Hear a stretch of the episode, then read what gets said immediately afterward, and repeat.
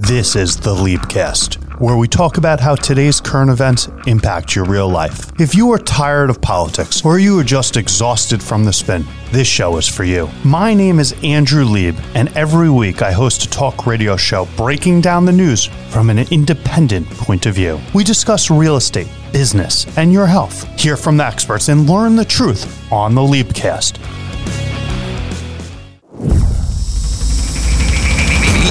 Personal coach and trusted attorney, Andrew Lieb. Happy springtime!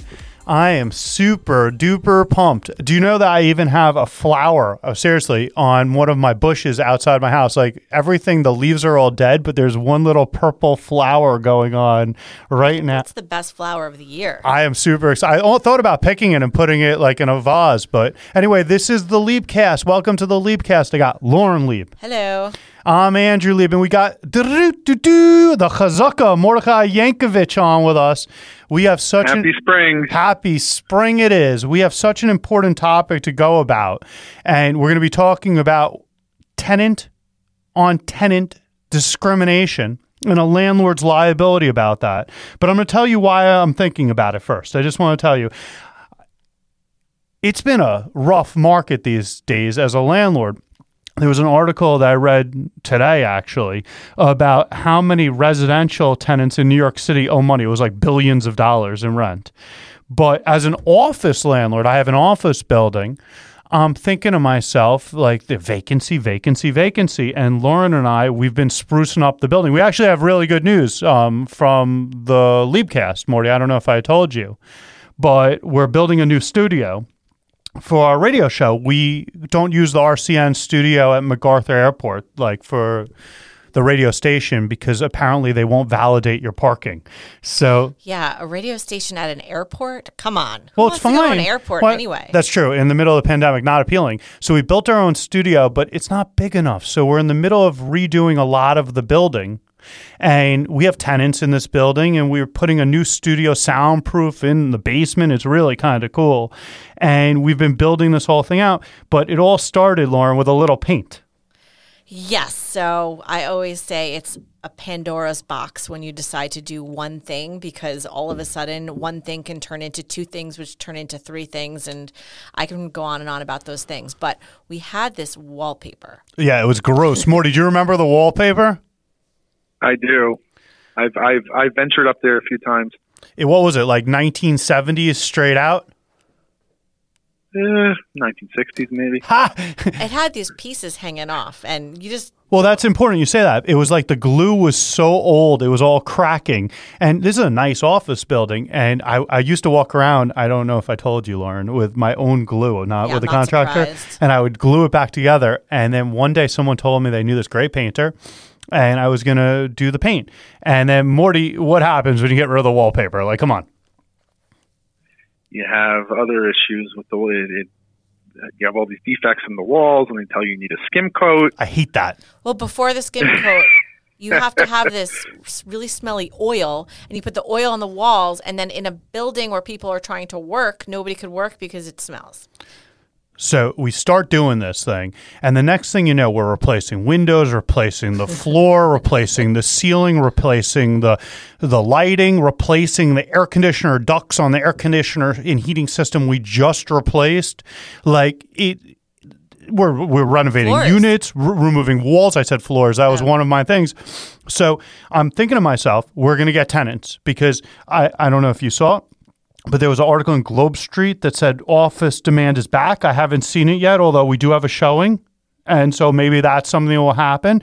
But then I've been tracking this case because there's this very important case, Lauren, that shocked the rental world, shocked the landlord world, shocked the brokerage world, shocked me.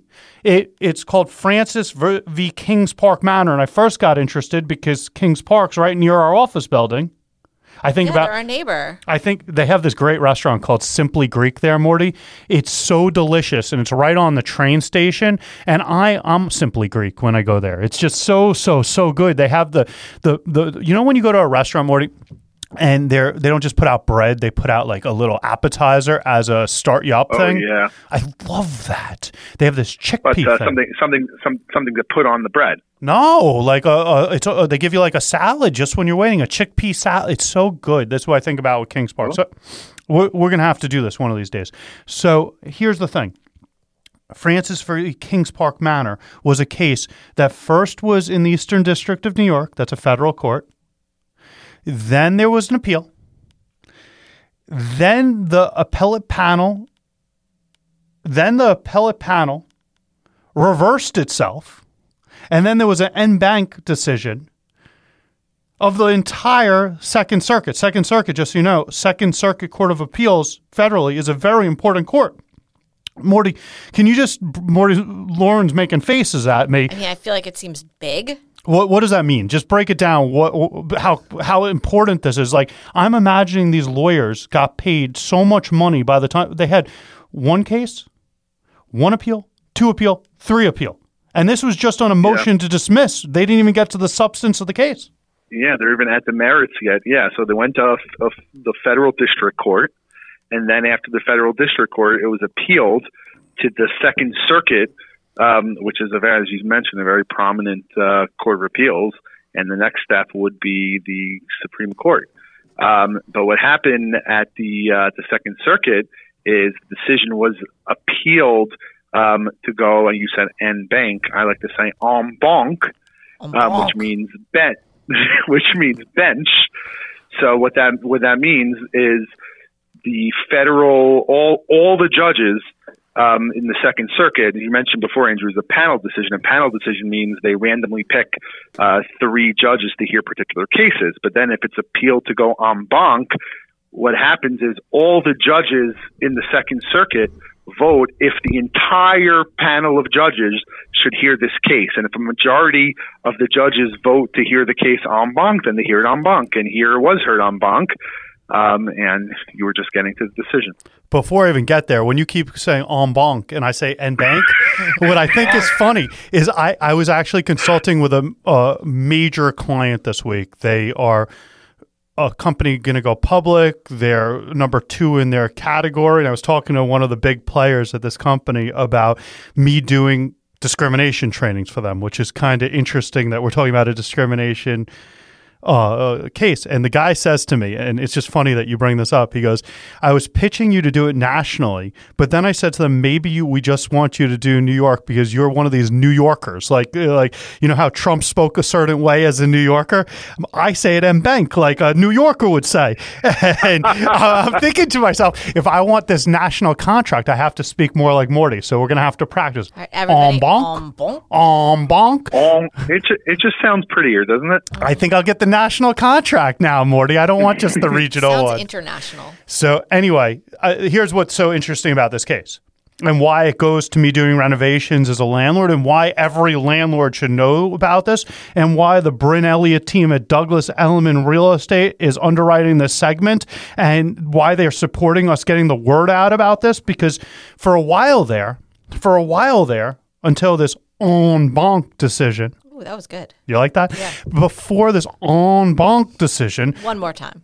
en banc decision, before that, we thought, based on the case law, based on the panel, that a landlord was liable for tenant on tenant race discrimination. So here's what happened in the case. Let's break you down. There's this apartment complex. Okay. And the next door neighbor engaged in this relentless campaign of racial and religious harassment, abuse, To the other tenant. To the other tenant. He used words I can't even say on the radio. Like, we're going to get fined if I say some of these things. Effin, I can't say the right word. N word, I can't say the right word. Then he called them effing Jews, they talked about. He repeatedly used the N word. He threatened to kill him. He called him a black bastard. Like he used terrible, ter- he kept doing it. He, he, he did it so much that the guy, the plaintiff that brought this case, the guy, three certified letters to the landlord. The guy called the police. The hate crimes unit got involved. there was an arrest. It got such a big deal. This the the harasser, the bad guy next door, he was trying to take pictures of the place. It was a huge thing. But here's what the landlord did. The landlord didn't get involved. He ignored it. He actually told, when I say he, it's a, a company, but he, he the mm-hmm. company, told their, their personnel there, don't get involved. And so, what Francis, this plaintiff, does is he sues and he goes, You tolerated, you facilitated this hostile environment against me. And I want to tell you what the en banc court said. This case, I'm quoting, case raises questions of exceptional importance because the panel's ruling, if undisturbed, would significantly expand landlord liability with a probable result of fundamentally restructuring the landlord tenant relationship. It's in my entire career, I want you to know, I've never seen a circuit court, a appellate court in the federal world. I've never seen them say this case is exceptionally important and it's going to fundamentally restructure an industry. Wow. Like I thought that Now, was that's a really big deal. like a really really big deal like yes lauren uh, uh, honestly we, we like to tell everyone what's going on i could have come on today and said they're revoking nursing home immunity and there's going to be now medical malpractice lawsuits about nursing home immunity in new york state again we could have said about how they took away Cuomo's powers. We could talk about how they're negotiating the state budget or marijuana legislation. They finally have a deal and it's going to pass in New York State. There's so many things we could have talked about. The assembly passed unemployment insurance for parents that were forced to leave work to care for their children. I feel like I need to rewind what you just said. That was so many things. I'm telling you, there's so many topics we could have talked about today. I, I'll do it again for you. Well, we always say that we want people in the writer's room. This is when we were developing what we are going to talk about today. This was part of the writer's room of there is a lot going on right now. there's so much go. There's Lauren. Let's just take a moment. Stop talking. Stop being excited. Morty, don't say a word. I'm not either. We could have a moment of silence for the people in Atlanta and Colorado.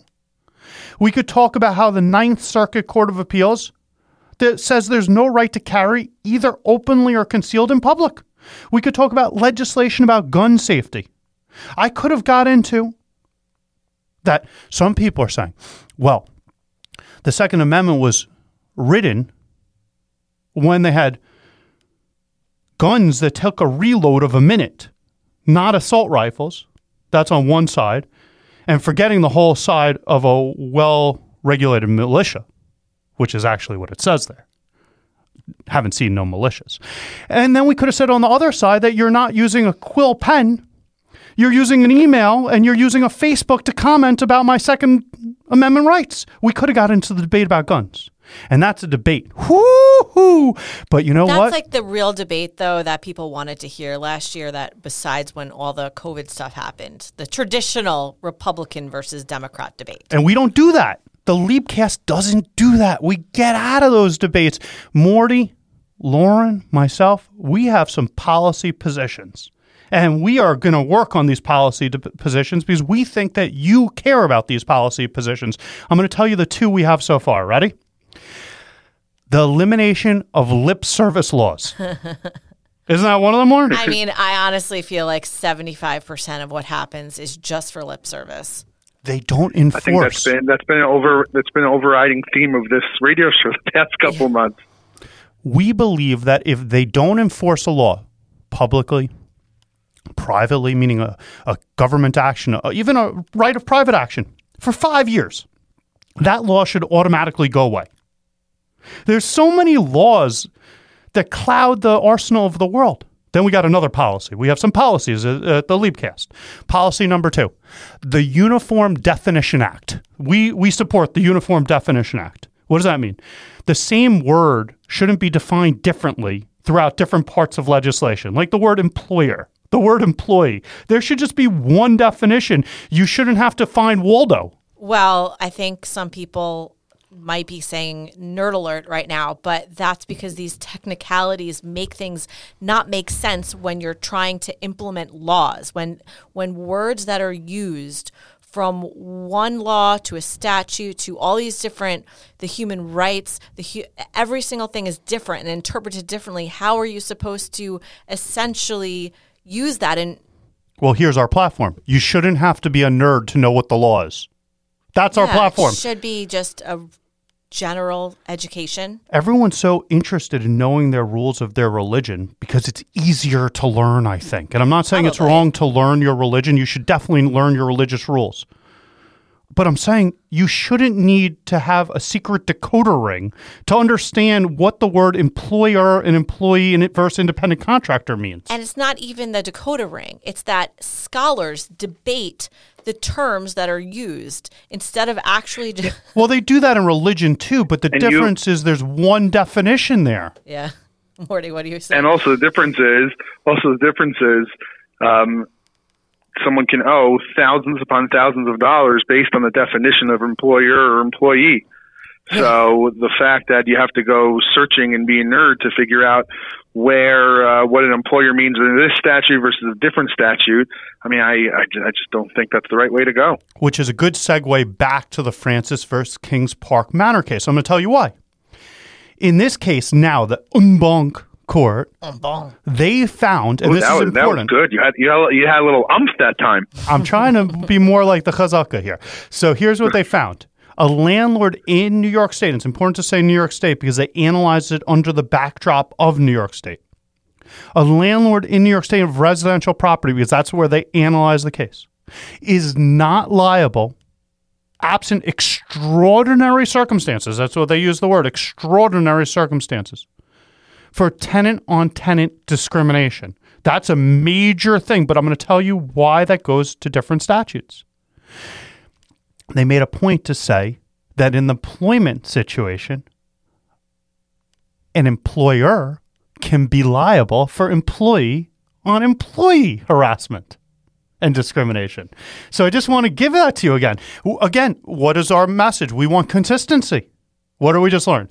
In the employment world, an employer can be liable for one employee discriminating against another employee, and they often are. But in housing, a landlord is not liable for tenant on tenant discrimination. Morty, make sense of this for us. well, hold on. Tenants don't work for the landlord. Yes, I, I would I would say in the employment context, an employee is an agent of the employer, and there's still certain. It's a, it's another fancy term called respondeat superior, meaning the employer He's being uh, being liable for actions of people that are their inferiors or, or their employees. And if the employer knew or should have known that their employee, who is an agent, um, is uh, harassing or discriminating against another employee, they could very well be liable. But here in the uh, landlord um, tenant context, like you said, Lauren, there's no agency connection. These are tenants; they're just renting apartments um, from the from the landlord. Can you imagine if a tenant was like, "Okay, I'm going to live in I'm going to look at this building. Oh, nope, I can't look at that building because the landlord's going to tell me what I can and cannot say." And what's interesting, Lauren, not only if the landlord, and they say in the decisions, 83 pages long, this this decision, including uh, their amicus stuff and including their Dissent. dissents and all this. There was two dis- partial concurrence, partial dissents. Doesn't matter. There to But in this in this 83 page decision, in this 83 page decision, they actually go there with what you're saying, Lauren. And I, I, I'm just fascinated by it. I'm going to tell you why I'm fascinated by it. It says it's not just it's not just what the rules are can the landlord do this? It's that the landlord's only power over you is to evict to do a summary proceeding to bring a landlord tenant action. And they that's why i said the backtrap of new york law that's what they said. In new york that's what they said. The only thing the landlord could do is potentially start an eviction albeit there's all this eviction moratoriums, but assuming there wasn't, the only thing they could, they can't punish you. They can't do anything. They can't be like, Lauren, you can't use the pool now. Lauren, you can't walk on this You're path. suspended from getting mail. And that's a very, very important thing because they said there was no extraordinary power over the tenant's pled. So it's There's theoretically no, there's no control. No control. It's theoretically possible, Lauren, that you could have a lease that has that extraordinary power. And like Lauren said, she wouldn't live there. I mean, what about all the co-op, all the co-op rules and the condo rules? Can you just say, you, if you're going to live in this building, you cannot subject somebody on your floor to certain language? It's interesting you say that. Again, what is the penalty in co-ops and condos? It's a monetary fine. What's the penalty? It usually is $100 the first fine, or a warning the first time, $500 the next one, $1,000 the next one, and then they can do liens and sue you for it. But or foreclose even, but there's no restriction. So I want to differentiate because this was a big deal. Well, I'm just thinking about a new business model. Go to a very racist area, open housing, put in your bylaws that you cannot be racist to other people, and put all these fines there, and you can make a huge living. I want to tell you though, there's actually cases about targeting opening businesses in different areas based on their democratic demographic makeup is discriminatory in the first place. There's cases going on right now against brokerage companies of why they open up in rich neighborhoods and don't open up in poor neighborhoods. Oh, I saw that. So that might become an issue in the first place, but just on wine. And to what you're saying when you bring into co ops, there's another extreme. The Seventh Circuit in 2018, like we're in the Second Circuit now, another Okay. court of appeals, in a case called Wetzel v. Glen St. Andrew Living Community. Different result. They uh, recognize that the landlord could be liable on deliberate indifference for discrimination in the Fair Housing Act. Why? Because it was a community for senior citizens. They had Oh. common living area, common Sure. dining area, common lau- laundry facilities, hallways, and more importantly, is what I was getting at. The landlord had the ability to restrict tenant access to certain areas, res- suspend cleaning services, assign dining locations, and even enter someone's apartment. No soup for you. Yeah, no soup for you. And so by doing that, to your point, maybe if a co-op got their rules too much, too extreme, they'd be entering that world.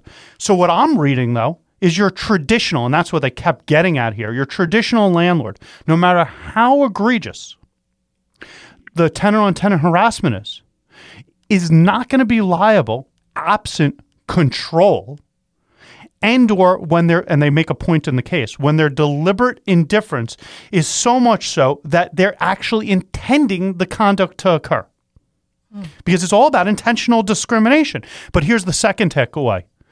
What i read from the seventh circuit case is assisted living facilities hospitals nursing homes dormitories maybe these people that are trying to get the WeWork, you know, WeWork is in, mm-hmm. in for office space, but office space too, and also in residential space, they have exposure for tenant on tenant discrimination. Sure. What about all those 55 plus communities? I don't know, Morty. What do you say? No, I think that I think that's interesting. I think peop those uh, those communities might be looking at this and saying, okay, how can we assert less control so we're not liable for tenant on tenant harassment? And it's interesting you bring that up because this case had three pages, Lauren, three full pages dedicated to if they didn't rule this way, what it would have done to the industry. And it said how much more costs tenants would have. Why would tenants have more costs if a landlord was liable? First of all, they were going to have to have policies and procedures. Because if you have, if a little control makes you responsible, you might as well have tons of control. And Right. then and then they said you're going to have to hire security guards. And who do you think's going to pay for all of this stuff? Your common charges now went up 75%. So the Leapcast, we could have talked to you guys this week. We could have said to you, hey, you know what? The Supreme Court just had a famous case, and they said that we now make decisions even when the dam- damages are nothing, nominal damages, which gives you a declaration of who's right or who's wrong, which never was allowed in federal court before. We could have come in here and we could have said, hey, let me tell you about the CLE, the continuing legal education that I'm teaching Andrew for the Nassau Bar next week, and the course I'm doing for the Property Manager Association. We could have talked in about, you know what? There's a bipartisan background check act of 2021 HR 8 and how is that going to affect these shootings and what's going on with the fights, as I brought up before. But what we want to talk to you on the Leapcast is how current events impact real estate and business. And nothing's more important this week than understanding that landlords are not liable under the Fair Housing Act for tenant on tenant discrimination. This is the Leapcast. Stay with us. We'll be right back. Find us on social media at Listen to Leap or visit listentoleap.com.